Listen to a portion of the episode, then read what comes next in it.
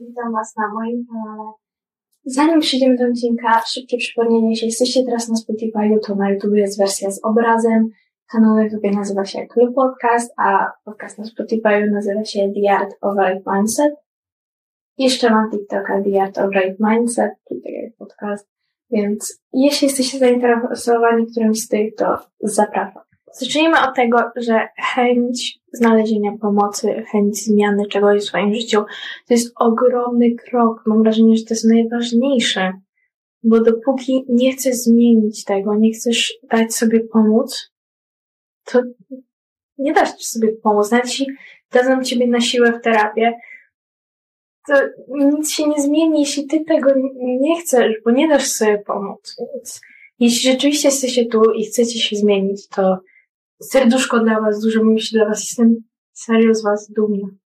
Zanim przejdziemy do tematu odcinka, chciałabym jeszcze powiedzieć, że może być irytujący głosik z Waszej głowy. Ale nie jesteś wystarczająco chory. Są ludzie, którzy mają gorzej od ciebie. Przesadzasz. Zacznę tego, że ten głosik może iść się. A po drugie, miałam pięciu psychoterapeutów i jednego psychiatra, co oznacza, że miałam sześć pierwszych wizyt. A to oznacza, że byłam sześć razy, no jak mówię, na pierwszych wizytach. I wiecie, co wam powiem? Na wstępie nie ma testu, czy jesteście wystarczająco chorzy. Płacicie za wizytę, czujecie, że jej potrzebujecie. Nikt tego nie kwestionuje jakby wiadomo, w momencie, w którym ukończycie terapię i jakby jesteście gotowi na pójście w świat, że tak to ujmę, to, to co, dużo więcej nie ma do robienia na terapii, ale jeśli przychodzicie na terapię, bo to jej rzeczywiście potrzebujecie, nieważne, czy jest to dla was, powiedzmy, w słowie, głupota, mniejsza rzecz, nie musicie mieć nie wiadomo nie musicie przeżyć wojny, żeby móc korzystać z terapii. Ogólnie są trzy kategorie. Jest psycholog, jest psychoterapeuta i jest psychiatra. Ja do psychologa nie chodziłam, chodziłam do psychoterapeutów i do psychiatry, więc ja będę się skupiała pod tym kątem, na tym jak wygląda to wszystko i tak dalej. Terapia jest robiona w wielu nurtach, i ja miałam do czynienia z dwoma, ale ogólnie przeczytam wam przykłady po prostu teraz. Więc jest nurt psychoanalityczny, psychodynamiczny, poznawczo-behawioralny, który jest chyba takim rzeczywiście najbardziej popularnym, humanistyczno-egzystencjalny, integracyjny oraz systemowy. I um, ja miałam do czynienia z psychodynamicznym i poznawczo-behawioralnym, e, więc będę się wypowiadała na ich temat.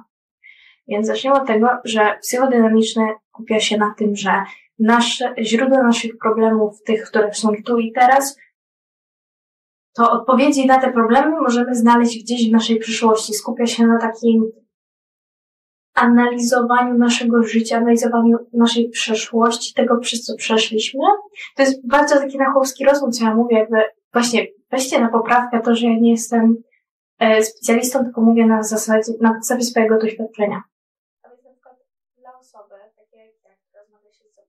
Zaburzeń osobowości, to najlepszy dla mnie nurt był psychodynamiczny.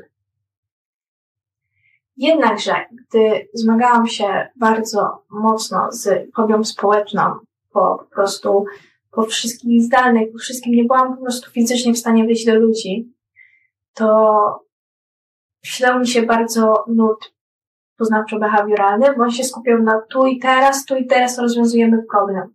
On się skupia po prostu na szukaniu rozwiązań. Po prostu jest to takie zrozumienie, ok, masz problem, rozwiążmy go i nie ma takiego grzebania 15 lat wcześniej, jeśli wiecie, co mam na myśli. To nie, nie skupiamy się na tym, że ok, twoja fobia społeczna wynika z tego, tylko skupiamy się na tym, jak można pomóc tu teraz. Nie wiem, mam wrażenie, że poznawczo-behawioralna jest najbardziej, jako że jest najbardziej pospolita, popularna i jest bardzo dużo osób prowadzących terapię w tym nurcie, to polecam spróbować najpierw poznawczo-behawioralną, jeśli boicie się próbować inne, i jeśli czujecie, że ten sposób Wam nie odpowiada, tak jak mi na przykład nie odpowiada, to wtedy pogadać z Waszym psychoterapeutą o innych nurtach albo zrobić swój research.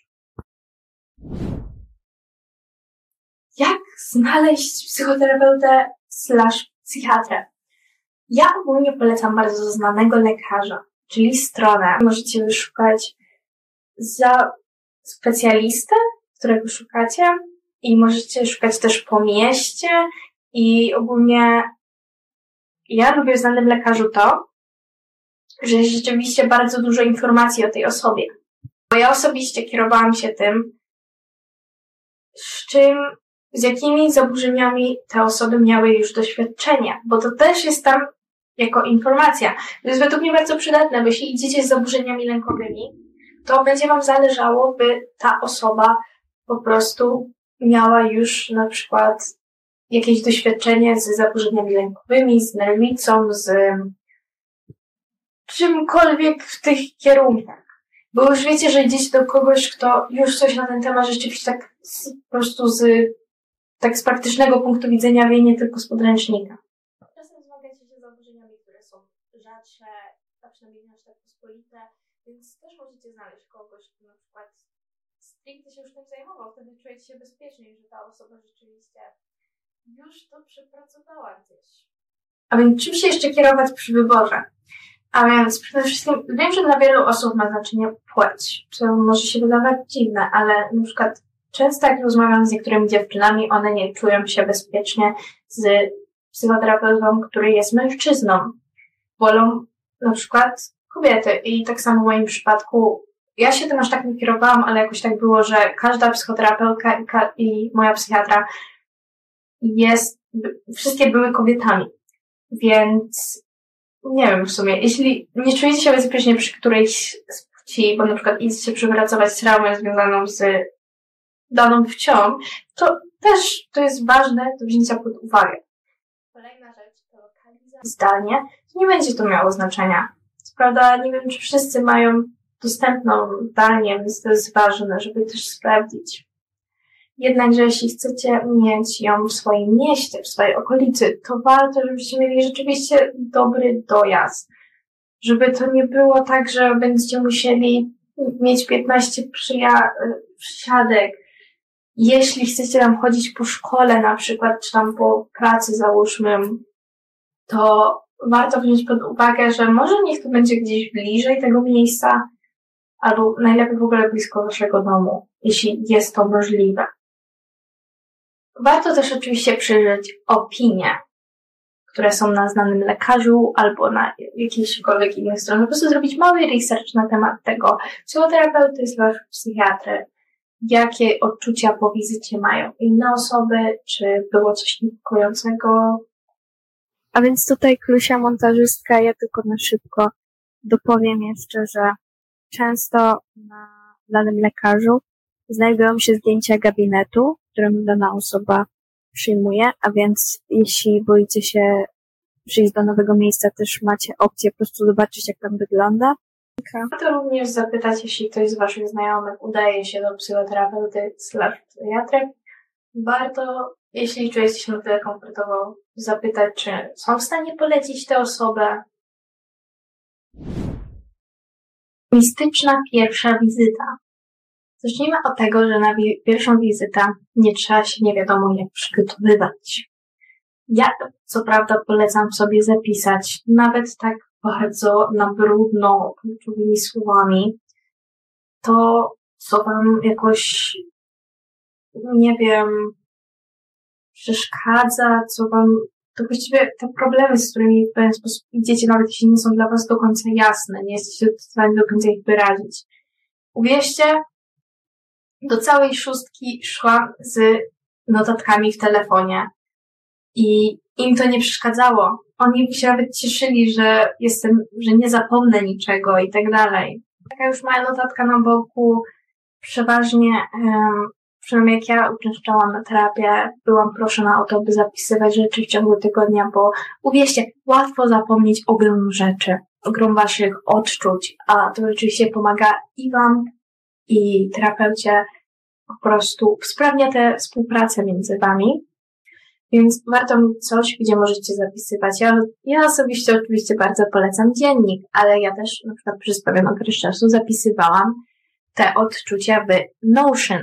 Miałam tam po prostu tabelkę i miałam, wiecie, w zasadzie wydarzenie, odczucie, data, mój mini komentarz, nie wiem, albo gdzie byłam, czy coś. Polecam również po pierwszej wizycie zanotować sobie wrażenia, jak się czuliście tam, czy czuliście się bezpiecznie, czy uważacie, że moglibyście rzeczywiście być tam na dłużej i rzeczywiście zastanowić się nad tym. Pamiętajcie, to nie jest nic złego zrezygnować po pierwszej wizycie i próbować dalej z innymi psychoterapeutami, z psychiatrami. Jakby ważne, żebyście się czuli bezpiecznie, żebyście chcieli tam przychodzić. Wiadomo, terapia bywa trudna. Przeważnie jest trudna, ale to nie oznacza, że nie da się znaleźć psychoterapeuty, który będzie sprawiał, że czujecie się bezpiecznie i będziecie chcieli rzeczywiście tam być. Albo przynajmniej będziecie się czuli na tyle bezpiecznie, że nie będziecie stali skrępowani przez samą po prostu obecność tej osoby. To tyle na dziś. Dziękuję, że tutaj ze mną byliście. Pamiętajcie, mam YouTube'a, podcast na Spotify i TikToka. YouTube to jest klub podcast. Podcast to jest The Art of Bright Mindset i tak samo nazywa się mój profil na TikToku, więc zapraszam do wszystkich z nich. I na koniec chciałabym jeszcze dodać, że ja jestem bardzo dumna z samego faktu, że rzeczywiście szukacie tej pomocy i nie ma czego się bać. Jak mówię, terapeuta nie gryzie. To nie jest tak, że wejdziecie i on się na was rzuci i was pogryzie i po prostu nie wiadomo, co się tam stanie. Nie. Co najlepsze, terapeuta utrzymuje stały dystans, więc nikt nie będzie naruszał waszej przestrzeni, a przynajmniej nie powinien. Jeśli narusza, to jest do zgłoszenia. Tylko dodać, że jeśli macie jakiekolwiek pytania związane z tematem, możecie napisać w komentarzach na YouTubie Klub Podcast. Jednakże jeśli jest to pytanie, które nie czujecie się na tyle pewni siebie, by napisać je publicznie, możecie napisać do mnie na e-mail, który jest podany w opisie na YouTubie. Ekipa.